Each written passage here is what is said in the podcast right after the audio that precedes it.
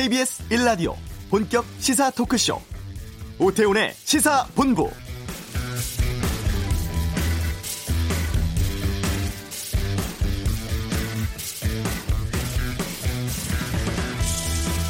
청와대 국민청원과 비슷한 형태의 온라인 청원 사이트가 국회에도 있습니다. 30일 동안 10만 명 이상의 동의를 얻은 청원에 대해서 국회가 소관 상임위에 넘겨 심사하도록 규정하고 있는데요.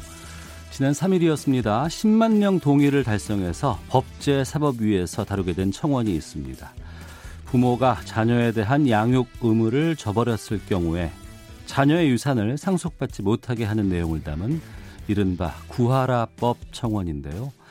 지난해 세상을 떠난 가수죠. 구하라 씨의 오빠가 친모는 구 씨의 재산을 상속받을 자격이 없다면서 현행 민법 개정을 촉구하는 내용을 담아서 제출을 했습니다.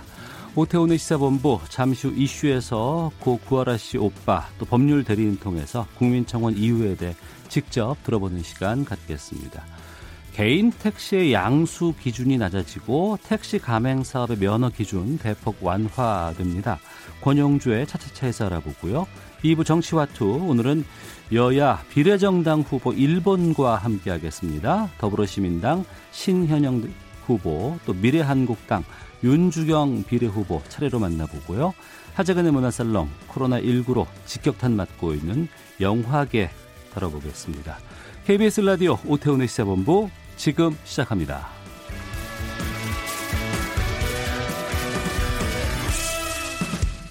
네, 앞서 말씀드렸습니다만 고 구하라 씨의 친오빠인 구호인 씨가 양육 의무를 벌인 부모의 상속권을 박탈할 수 있도록 해달라는 내용의 민법 개정 청원을 국회에 올렸습니다. 이른바 구하라법 10만 명의 동의를 얻어서 국회 법사위에 회부됐는데요. 어, 구호인 씨, 또 법률 대리인인 노정원 변호사와 함께 말씀 나눠보겠습니다. 두 분 어서 오세요. 네, 안녕하세요. 예. 먼저 구하라 씨 오빠부터 좀 음, 소개를 부탁드릴까 하는데 구하라 씨와는 상당히 좀 각별한 남매 사이였다고 들었어요. 네, 안녕하세요. 고 구하라 친오빠인 구호인입니다. 그 동생이랑은 저희가 이제 남다른 가정에서 자라다 보니 둘이 의지하게 의지하다 보니까 더 음. 극별하게 된것 같아요. 지금. 예. 노정은 변호사께서는 이번에 어떤 역할을 맡고 계신지요? 예. 어, 저는 그 구하라 씨 오빠인 구호인 씨를 대리해서 네. 그 상속재산 분할 심판 청구를 대리하고 있고 음. 그리고 어 국회 국민동의 청원 네네. 예 관련해서 같이 진행하고 있고요. 그리고 저 구하라 씨 또 이제 안타까운 사건이었는데 어. 그, 그 최종 최 최종범 씨로부터 예. 그 어떤 상 상해 상해 등을 당해서 지금 현재 항소심에 회부돼 있는 그, 그 최종범 씨라는 분은 구하라 씨의 친, 남자친구였다는 그분인가요? 예 그렇습니다. 예, 예. 그분 예. 그 사건의 항소심에서 유, 족 측을 대리해서 어. 저 유족 측의 입장을 밝히고 있습니다. 예, 전반적으로 여러 가지 이제 법률적인 조언이라든가 이런 진행들을 맡고 계신다고 이해를 하면 되겠네요. 예, 그렇습니다. 예, 하나씩 좀 여쭤보겠습니다.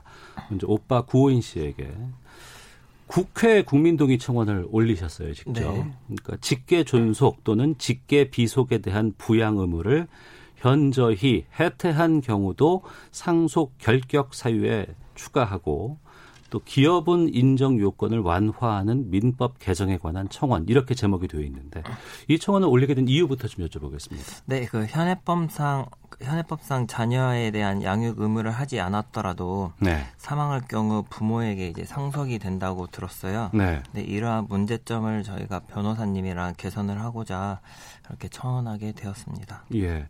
그러면 구하라 씨와 구호인 씨 어린 시절에 두 남매가 어, 부모님 밑에서 자라지 못했 던 건가 봐요. 네, 저희는 할머니랑 제 고모 고모부 밑에서 예. 자랐습니다. 어머니는 그럼 그때 어디 계셨어요? 저희를 키워주시지 않으시고 나가셨어요. 어, 그때가 몇 살 때였습니까? 제가 그때 당시 한 11살 정도 됐었습니다. 한참 부모님의 보호를 받아야 될 시기에 엄마는 어, 그 역할을 못 해주셨네요. 네, 그렇죠. 저희가 성인 되, 성인 돼서도 한참 후에 만났었거든요. 아 성인이 될 때까지 그럼 전혀 연락을 그동안 안 하셨어요? 네, 얼굴도 본 적이 없어요. 어.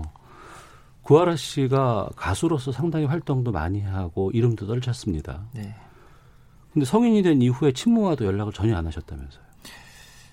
한참 크고 나서 그 예. 몸이 안 좋아서 어. 그 의료진께서 이제 친모를 찾아보라고 해서 동생이 그때 찾은 걸로 알고 있어요. 몸이 안 좋았다는 건 어느 시기를 그 울, 2017년도 당시 이제 우울증을 알아서 음. 그 우울증을 치료하고자 네. 약간 그 친모에 대한 사랑을 못 받던 구멍을 메꾸고자 친모를 음. 찾아보려고 했었었는데 네.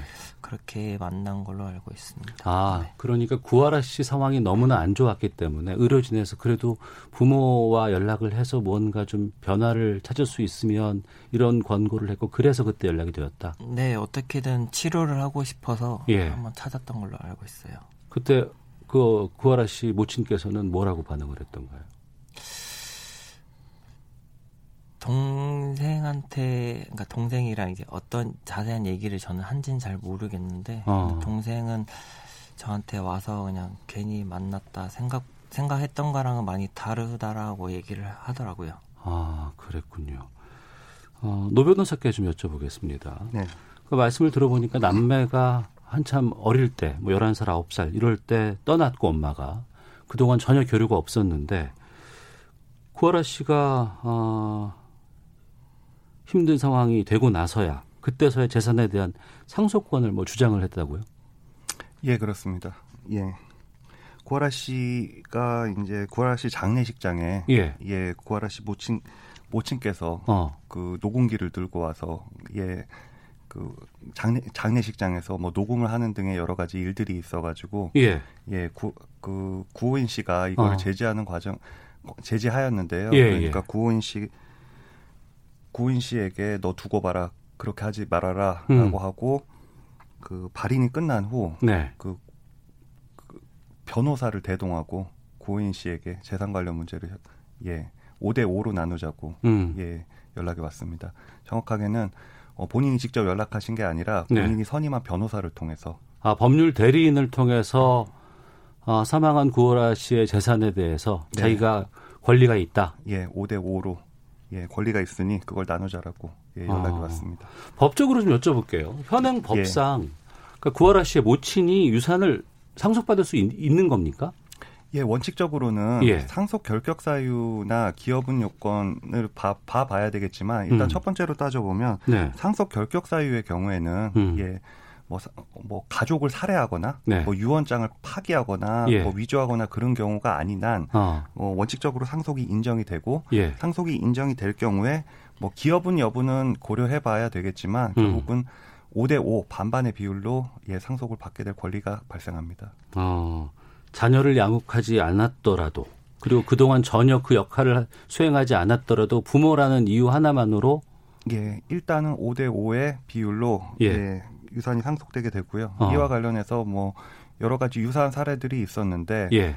그 대법원의 어 우리 법원의 태도는 음. 그 자녀를 양육을 하는 것은 네. 어떤 특별한 기여가 으로 볼 수 없고 음. 부모로서 당연히 네. 해야 할 의무이기 때문에 네. 어떤 기여분을 인정하지 않고 그냥 음. 5대 5로 음. 판결하는 좀 안타까운 사례들이 좀 많았습니다. 그러면 우리 법률상으로 봤을 때 지금까지 양육 의무를 다해야 되는 게 기본이고 의무라고 하셨잖아요. 예, 그렇습니다. 그걸 안 하는 부모에게 상속권 박탈한 사례가 전혀 없어요. 어, 현행법상으로는 예. 이게 법상 불가능하기 때문에 없었습니다. 어. 그러면 법에서 그러면 상속권을 잃게 되는 경우는 극히 제한적인 것 같은데 구체적으로 어떤 경우에만 할 수 있는 거예요? 앞서 말씀하신 결격 사유 뭐 이런 이런 예, 건가요? 극히 한정적인 경우 네다섯 가지 정도밖에 없고요. 예. 상속인을 뭐 살해한 경우, 어. 그리고 뭐 유언장을 파기한 경우, 예. 유언장을 위조한 경우, 뭐 이런 이런 아주 제한적인 경우에만 상속 결격을 인정하고 있고요. 예. 예. 다만 음. 뭐 일본 뭐 일본법의 경우에는 무슨 상속인을 유기한 경우에는 상속권 네. 박탈 제도가 있는데 어. 현재 현, 저희 현행법상으로는 그런 예. 제도가 없기 때문에 어. 좀 입법의 부재라고 생각을 합니다. 예. 고은 씨 아버님은 그러면 어떻게 하신답니까? 아버님께서는 저한테 다 양도를 해주셨어요. 그, 음. 아, 그러니까 저희 아버지께서 저희를 잘 못 돌봐주셨는데 음. 대신 이제 뒤에서는 이제 양육비랑 이런 거 다 지원을 해주셨거든요. 네. 근데 저랑 이제 동생이 이제 저를 의지하면서 크다 보니까 아버지께서는 어떻게 내가 그거를 손댈 수 있겠냐면 저한테 흔쾌히 양도해 주셨습니다. 그나마 양육 관련해서 좀 이렇게 지원도 해주셨던 아버지는 네. 나는 그돈못 받겠다라는 마음을 전해 주셨는데. 네. 어, 참 이게 쉽게 이해가 되지 않는 상황이라서 저도 좀 말이 좀 막히곤 하는데 지금 구호인 씨가 상속 재산 분할 심판 청구 소송을 제기했다면서요? 예, 그렇습니다. 어, 이 소송은 어떤 소송인지를 좀 알려주세요. 예.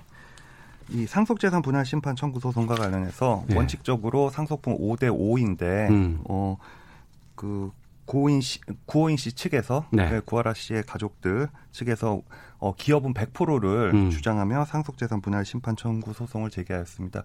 기업은 100%를 주가, 주장하게 되면은 어, 상대방이 받을 상속재산을 얻게 되게 되거든요. 예. 예. 음.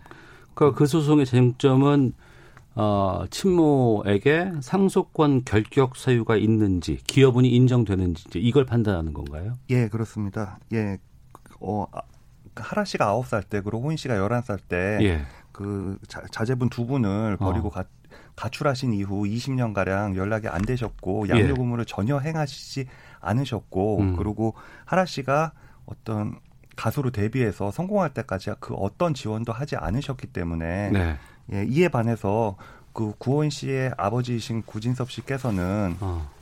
음, 하, 하라 씨와 호인 씨를 뭐 건설 현장에서 건설 현장에서 일하셔서 전국을 떠돌아서 예. 뭐 매일 같이 있지는 못했지만 그리고 뭐 생활비와 양육비를 다 부담하셨고 어. 본인의 어머니 그러니까 하라 씨 할머니 통해서 아이를 키우도록 부탁을 해주셨고 그리고 하라 씨가 서울 와서 데뷔할 때까지 뭐 학원 비용, 데뷔 비용도 모두 부담하셨고 어. 그리고 하라 씨가 미성년자 때 데뷔했기 때문에 예, 법정 예. 대리인으로서 음. 소속사와 음. 계약의 불공정은 없는지 정산의 불공정은 없는지 다 확인을 하셨고 그리고 성인이 된 이후에도 하, 카라의 부모님들과 함께 소속사와 소속사 소속사와 네. 계약 조건을 협의하고 뭐 정산 정산 의무 체크하고 그리고 그 카라 카라 숙소에 여러 가지 어. 뭐, 뭐 뭐 전기 설비라든지 무슨 뭐 반찬, 뭐 인테리어 이런 것들 그러니까 아버지는 나름대로 역할을 다 해주셨네요 그동안. 예 그렇습니다. 그래서 예. 저희 민법상 기여분인 고인의 음. 어, 부양에 특별한 기여를 한 경우 그리고 고인의 재산 형성에 특별한 기여를 한 것으로 보아 저희는 네. 기여분의 100, 기여분의 100%를 주장하고 어. 어, 상속 재산 분할 심판 청구 소송을 제기하였는데요. 이에 대해서 친모 측은 답변서를 통해서 네. 그거는 인정할 수 없고 어. 5대 5로 나누자라는 법이 그리 돼 있으니 나는 법에 의해서 내 권리를 주장하겠다라고 지금 주장하는 거 아니에요? 예, 그렇습니다. 그런 어. 답변서를 예 제출하였습니다 법원에. 예. 그 장례식 때 그 친모가 왔을 때그 네. 곳에 어떤 느낌 드셨어요? 이런 거 여쭤봐도 좀 될까 죄송스럽긴 합니다만. 어. 저는 솔직히 말해서 안 왔었으면 좋았었거든요. 왜 그러냐면은 예.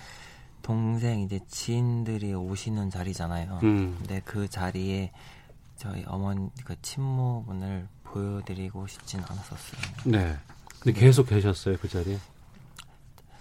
장례식 첫째 날까지는 계셨는데 예. 그 첫째 날 오후쯤에서 상주복을 입겠다고 하셔가지고 음. 제 아버지께서 일단 못 입겠다고 반대를 하시고 나서 네.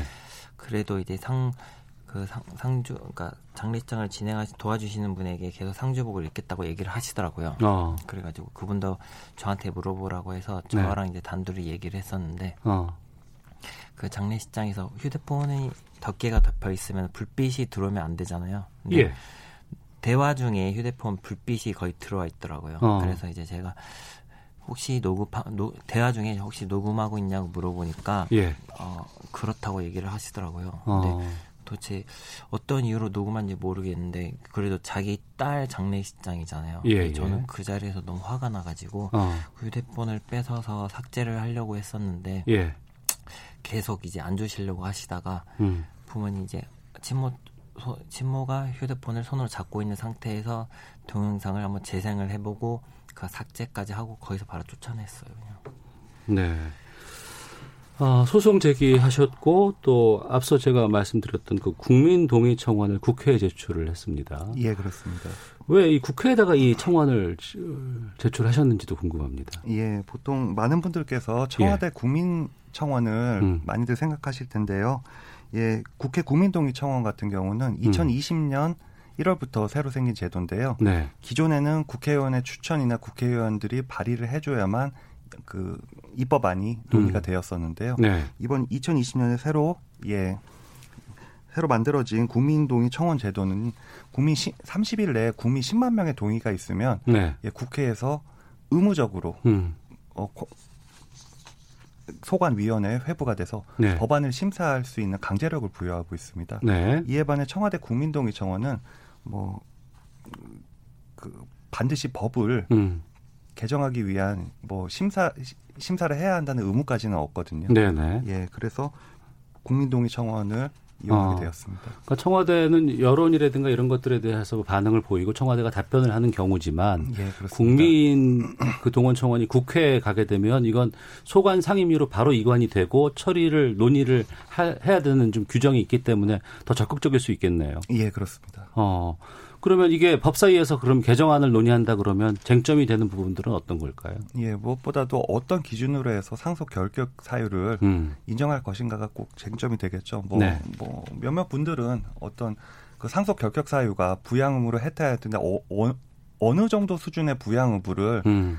해태하는 거에 대해서 되게 그 기준이 애매모호해서 법적 안정성을 해야 한다고 는 취지로 주장하시는 분들도 있는데 네. 저희가 어, 국회 국민동의 청원을 통해서 어, 구하라법 입법 청원을 한 취지는 그 많은 분들의 또 의견과 공감대를 바탕으로 음. 좀더 바람직한 법을 만들기 위함이었기 때문에 그또 많은 분들의 각계각층의 의견을 수렴해서 좀더 어, 국민의 권익과 보편적 정의와 상식에 맞는 좀 좋은 법을 만들어 주시기를 좀 기대합니다. 이 구원 씨는 국민동의 청원 올리면서 좀 어떤 바람 같은 게 있으세요? 동생 이름이 예. 그 평생 이제 좋은 쪽으로 남기고자 그냥 잘 통과됐으면 좋겠다는 마음으로 음. 동생한테 이제 어, 이름으로 이제 평생 좋은 쪽으로 남게 있는 선물을 주고자 변호사님이라서. 그러니까 이 관련 법안을 구하라법으로 불리는 것이 동생에게는 의미가 있, 있겠다. 네. 어. 그 변호사께 좀 여쭤보겠습니다. 예. 이게 국회 청원이 통과가 되고 일정 정도 이제 개정안이 막 구체적으로 논의가 된다 그러면 예. 이게 그 구하라 씨 가족에게도 적용이 될 수 있어요, 근데? 예, 아쉽게도 어. 그 소급 입법 금지의 원칙에 따라서 예, 예 이 법은 예 구하라 씨 가족들에게는 적용되지 않을 겁니다. 음. 예, 하지만 그럼에도 불구하고 네. 이 국회 국민동의 청원을 하게 된 계기는 음. 예 구하라 씨 가족 측에 강력한 요청이 있었기 때문입니다. 아까 음. 지금 구호인 씨께서 말씀 주셨다시피 네. 구하라라는 이름이 음. 뭐 앞으로 이렇게 이런 유사한 사례로 인해서 억울한 사람들이 생기는 것을 방지하게 된다면 이것만으로도 구하라라는 이름이 큰 의미를 지닐 수 있게 되고 이것이 그 오빠가 구하라 씨한테 해줄 수 있는 어떤 선물이라고 생각한다라고. 그 현행 민법 관련해서 상속 관련해서 이게 공백이 있다고 보는 거 아니겠습니까? 예, 그렇습니다. 어, 그러면 이 공백 때문에 이 문제가 됐던 보도들이 그동안 꽤 있었던 것으로 알고 있거든요. 예, 그렇습니다. 그럼 이 경우가 우리 주변에 많이 있을까요? 예, 뭐 많은 분들께서 또 아시는 사안인데 뭐 예. 천안함 사건이나 어. 세월호 사건의 경우에도 예. 예, 자식을 버리고 그 가출한 부모님들이 어. 사망 보상금과 뭐 유족 보상금을 받기 위해서 갑자기 등장하시는 경우들이 있었고 음. 그때마다 사회적 뭐 공분을 일으키고 제도 개선이 논의가 됐었지만 그때뿐이었고 네. 결국은 시간이 흘러서 좀 잊혀지게 된 사람들 사안들이 너무 많았습니다. 네. 어제 구호인 씨가 SNS에 그 하라 씨그 친구였던 남자 친구였던 네. 최종범 씨를 엄벌해 달라는 글을 올리신 것으로 알고 있습니다. 네. 이건 지금 어떻게 진행되고 있는 거예요? 그 제가 이제 구하라법 구하라법을 진행을 하면서 변호사님과 이제 천준봉 사건에 대해서 얘기를 나눴었어요. 음. 근데 제 구하라법을 진행하면서 주변 사람들한테도 최종범 사건에 대해서 많이 이제 많은 얘기가 오갔었는데 네. 최근 들어 그 최종범 그 항소 뉴스를 보니까 가족 입장에서는 너무 화가 나서 어. 저희 이제 가족 대표로 제가 입장을 밝히고자 SNS에 글을 제겠습니다. 아 그렇군요. 하라 씨가 세상을 떠나고 나서도 상당히 많은 일들이 남아 있고 또 이것 때문에 좀 보내지 못하는 마음도 좀 있지 않을까 싶습니다. 네. 시간이 다 돼서 좀 이번에 소송 제기한 부분 또 국회 청원 여러 가지 힘든 일도 좀 많이 있는 상황인데 어, 좀 하실 말씀 있으실 것 같아요. 끝으로 말씀 좀 듣겠습니다. 그 많은 분들이 응원해 주시고 계시는데 네. 저 정말 하나하나 다 감사하다고 말은 못 드리지만 이렇게 전체적으로 이제 감사 진심으로 감사드린다고 전해드리고 싶고요. 네. 그리고 응원에 힘입어 그냥 더 열심히 그 보답을 할 테니 음. 많은 분들이 관심 있게 잘 봐주시고 응원해 주셨으면 좋겠습니다. 네, 법률적으로 좀 처리할 부분에 대해서도 하실 말씀 있으시면 좀 말씀해 주세요. 끝으로. 예.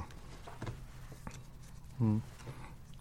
예, 구하라법이 제정되기까지 여러 음. 가지 관문들이 있습니다. 예. 예. 국회 본회의 심사도 필요하고 각계각층의 음. 의견 수렴도 필요하고요. 어떤 법정 안정성 부분에 대해서 이거를 보완할 수 있는 장치 역시 필요합니다. 예. 이 구하라법이 제정돼서 많은 분들이 억울한 사안으로 인해서 고통받지 않기 위해서 어, 지속적인 관심과 그 관심과 참여를 예 부탁드리겠습니다. 알겠습니다.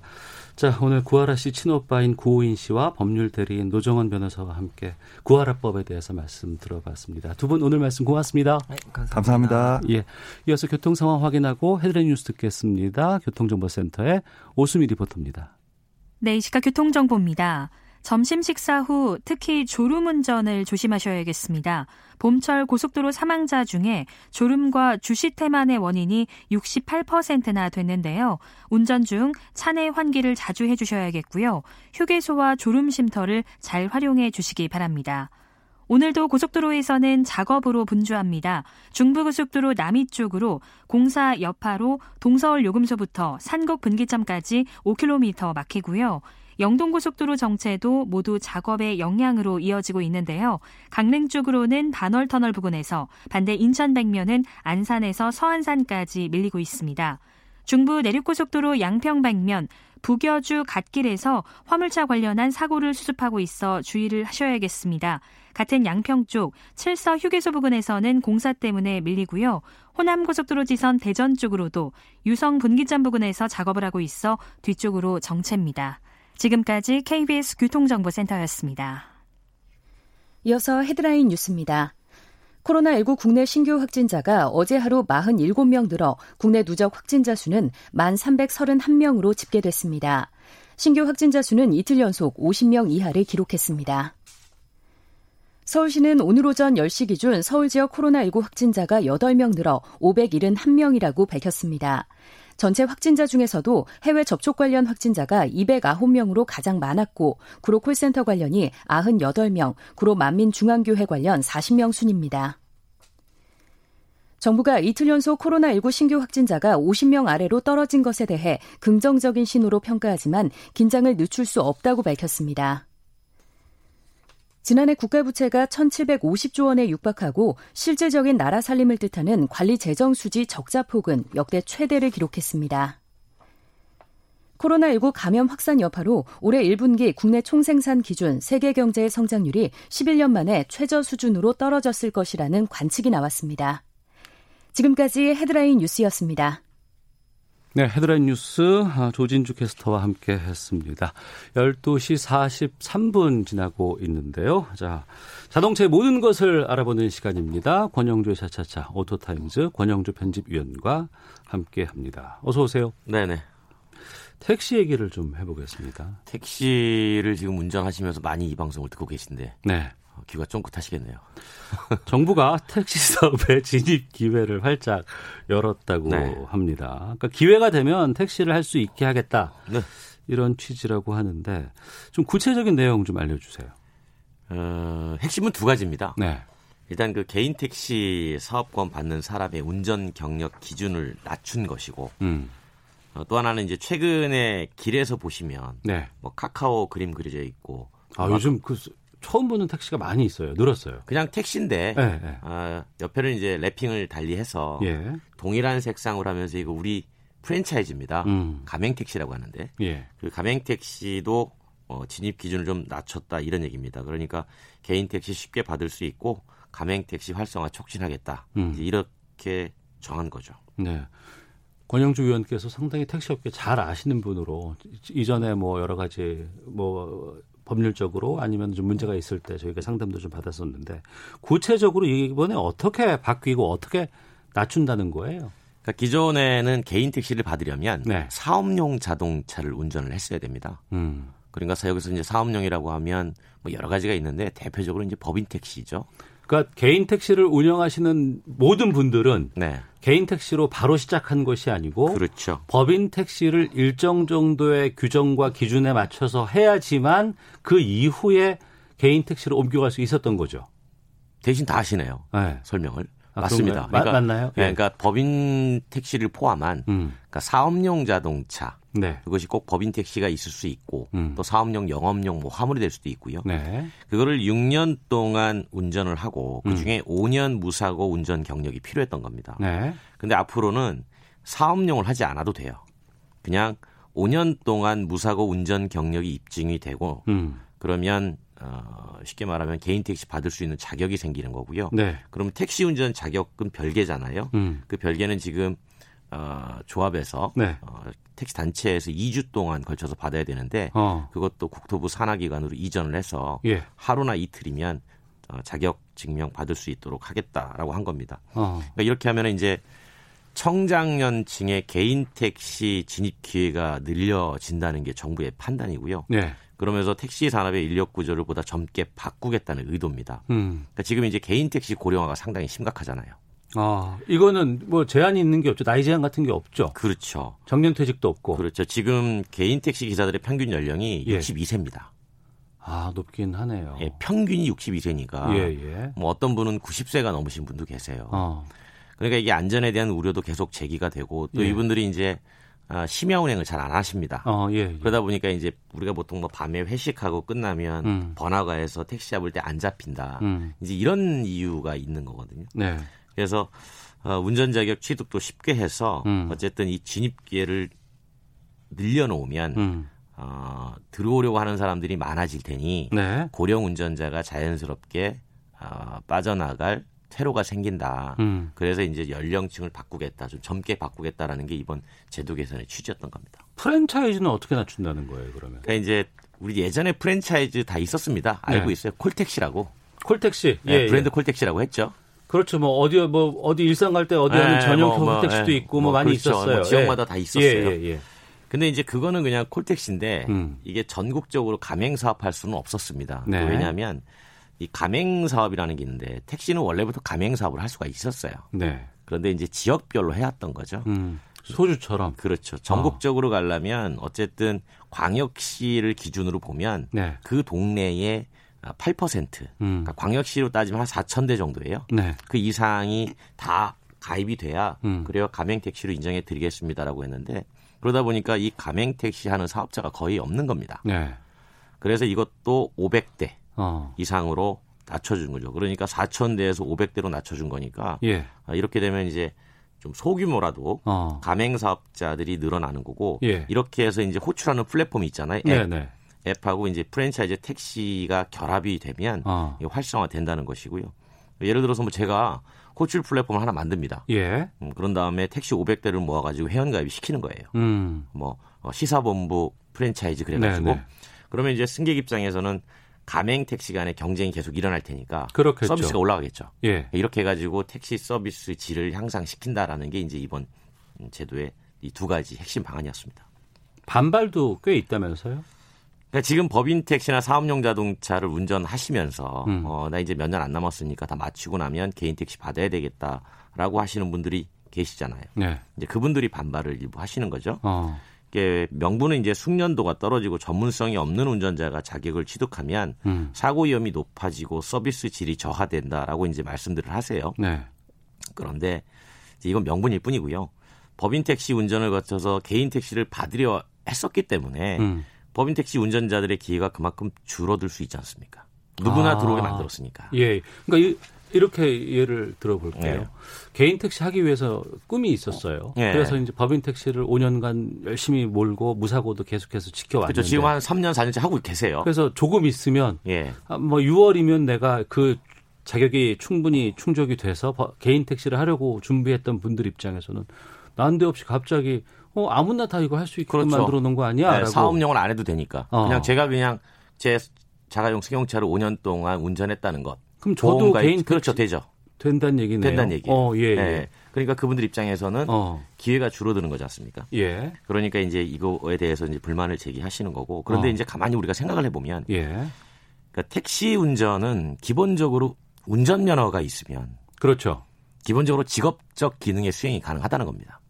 아 면허가 중요한 것이다. 그렇죠. 그러니까 어. 기능에 대한 자격은 면허니까 어. 택시는 운전이잖아요. 그렇죠. 그러니까 운전이 기본이고 음. 거기에 대한 자격은 부가적인 건데 네. 그 운전에 대한 기본은 누구나 할 수 있는 시대가 돼버렸으니까 음. 그러니까 이 반발 자체가 일종의 선점 기회를 잃었다는 것이고 이제 큰 틀에서 보면 택시 산업 혁신과는 네. 조금 동떨어진 반발 아니냐 그런 비판도 분명히 존재하는 건 사실입니다. 어, 지자체별로 개인 택시 면허 비용이 다 다르죠.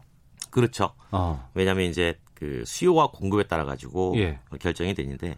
그런데 그러면 이렇게 되면은 면허 비용은 오히려 좀 더 가격 이 올라가지 않을까 싶은데 어떻게 전망하세요? 의견이 엇갈립니다. 아 그래요? 네, 올라갈 수도 있고 오히려 떨어질 수도 있고 무슨 얘기냐면 어. 개인 택시 받으려는 사람이 많으면 수요가 올라가는 거니까 음. 당연히 공급 가격이 오르겠죠. 네. 근데 반면 이렇게 열었는데도 음. 아니야 택시는 앞으로 별로 이거 비전이 없어. 아 이제는 좀 사양 산업이야 이렇게 인정해 버리면 네. 문을 열어놨는데도 불구하고 들어오는 음. 사람이 없을 때는 오히려 떨어지는 거죠. 네. 그렇죠? 음. 어, 문을 활짝 열어놨는데 네. 지입자가 없으면 오히려 떨어질 수가 있다는 거예요. 그래서 음. 근데 이 면허 비용이 오르고 내리는 문제는 정부가 관여하지 않겠다는 겁니다. 네. 음, 이건 운송 시장 안에서 벌어지는 경제 논리이기 때문에 어. 일단 중요한 건 어, 고령자들의 어떤 위험성, 운전의 위험성에 따른 승객의 안전 어. 이런 것들이 국민의 기본이니 음. 이제 거기 관점에서만 보고 나머지 이 업계에 서로 어떤 이해관계가 충돌되거나 상충되는 부분들은 이제 업계 내에서 어, 조정을 하세요라고 하는 거죠. 음. 이번 변화가 오게 된 게 지난번 그 타다 논란 네네. 이것 때문인가요? 그렇죠. 그러니까 타다에 대해서 이제 정부가 내린 판단은 이런 네. 거였습니다. 택시와 같은 유상운송 사업이니까 음. 공정하게 택시와 경쟁을 하라는 것이었잖아요. 네. 그런데 이제 타다가 사업을 접었지 않습니까? 어. 기존 택시만 남았어요. 예. 당연히 이제 국민들이 택시에 대해서 서비스 향상을 요구하고 있습니다. 지금 현재. 음. 어, 그래서 이제 정부도 택시의 경쟁을 촉진하는 쪽으로 방향을 잡은 겁니다. 예. 기존에는 사실 경쟁이 아니었지 않습니까? 어, 어떤 경쟁이 있, 없어도 음. 동일한 요금이고 뭐 동일한 요금 체계니까 네네. 네. 경쟁 자체가 없었던 겁니다. 그러니까 음. 이제 경쟁의 구도를 만들어서 퇴출 사업자도 나와야 한다는 거예요. 네. 그런데 이제 사업을 이어받으려는 사람의 진입을 좁게 해놨으니까 그 전에는 음. 이제 빠져나가기도 어려웠다는 거죠. 그래서 이걸 확장시킨 것 자체가 일종의 택시의 내부 경쟁을 유발하겠다는 의도다. 네. 뭐 이렇게 보여지는 거죠. 네. 산업적인 변화가 워낙에 다양하게 다가오고 네. 또 이것이 택시 쪽에도 상당히 좀 밀물듯이 들어왔기 때문에 그러면 택시라는 산업, 네. 어, 이 업종을 보면 앞으로 뭐 기능화, 세분화해야 한다. 이래야 좀 나름대로의 경쟁력이 있을 수 있다고 보는 건가요? 그러니까 우리가 모든 그 기업이나 시장에서 경쟁이라는 게 음. 그 예를 들어서 제가 우리 오태훈 아나운서보다 경쟁력이 더 높다라고 하는 건 여러 가지 가치 평가가 있을 수 있지만 분야별로 다 다를 그렇죠. 수 있죠. 그렇죠. 네, 그런데 이제 택시는 동일하게 A에서 B까지 동일 거리를 운송시켜 주는 거잖아요. 그면은 동일하죠. 그렇죠. 이게 저, 조건이 동일하기 때문에 음. 이 과정에서 돈을 잘 버는 사업자와 못 버는 사업자가 나와야 된다는 겁니다. 쉽게 네, 말하면 네, 네. 어, 더 많은 사람을 이동시켜주는 사람들이 나와야 되고 음. 그런 사람들이 돈을 더 많이 벌어야 된다는 거예요. 예. 그러면 당연히 그 사람들이 의해서 서비스가 올라가고 음. 그돈 버는 걸 옆에서 보면 그 옆 사람도 같이 나도 저렇게 해야 되겠구나. 네. 그래서 경쟁이 되고 그게 아, 상승 효과를 발휘한다라는 거죠. 음. 그러니까 예를 들어서 운행할 때 서비스 잘하면 뭐 계속 호출을 내려주지 않겠습니까? 네. 그렇지 않으면 호출을 연결해주지 않는 겁니다. 음. 어차피 점차 손들어 가지고 택시 잡는 거 있잖아요. 예, 길에서 예. 이거보다는 이제 호출 플랫폼을 이용해서 어, 택시를 연결하는 사람이 늘어날 거고 음. 이때 서비스 경쟁이 벌어지면 이용자 만족도는 당연히 오르겠죠. 네. 뭐 그럼 돈 벌게 해줄 때 어떻게 해주냐? 뭐 요금 결제할 때 앱으로 예를 들면 팁도 줄 수 있는 겁니다. 어. 이렇게 만들어주면 돈 많이 버니까 분명히 산업에서 이용자 만족도는 올라간다 이렇게 보는 겁니다. 알겠습니다. 오토타임즈 권용주 편집위원과 함께했습니다. 고맙습니다. 감사합니다. 네, 잠시 후 2부 정치화투 주요 정당의 대표 주자 비례대표 후보 1번 두 분 직접 만나보겠습니다. 문화살롱도 예정돼 있습니다. 멀리 가지 마시고 잠시 후 2부에서 뵙겠습니다.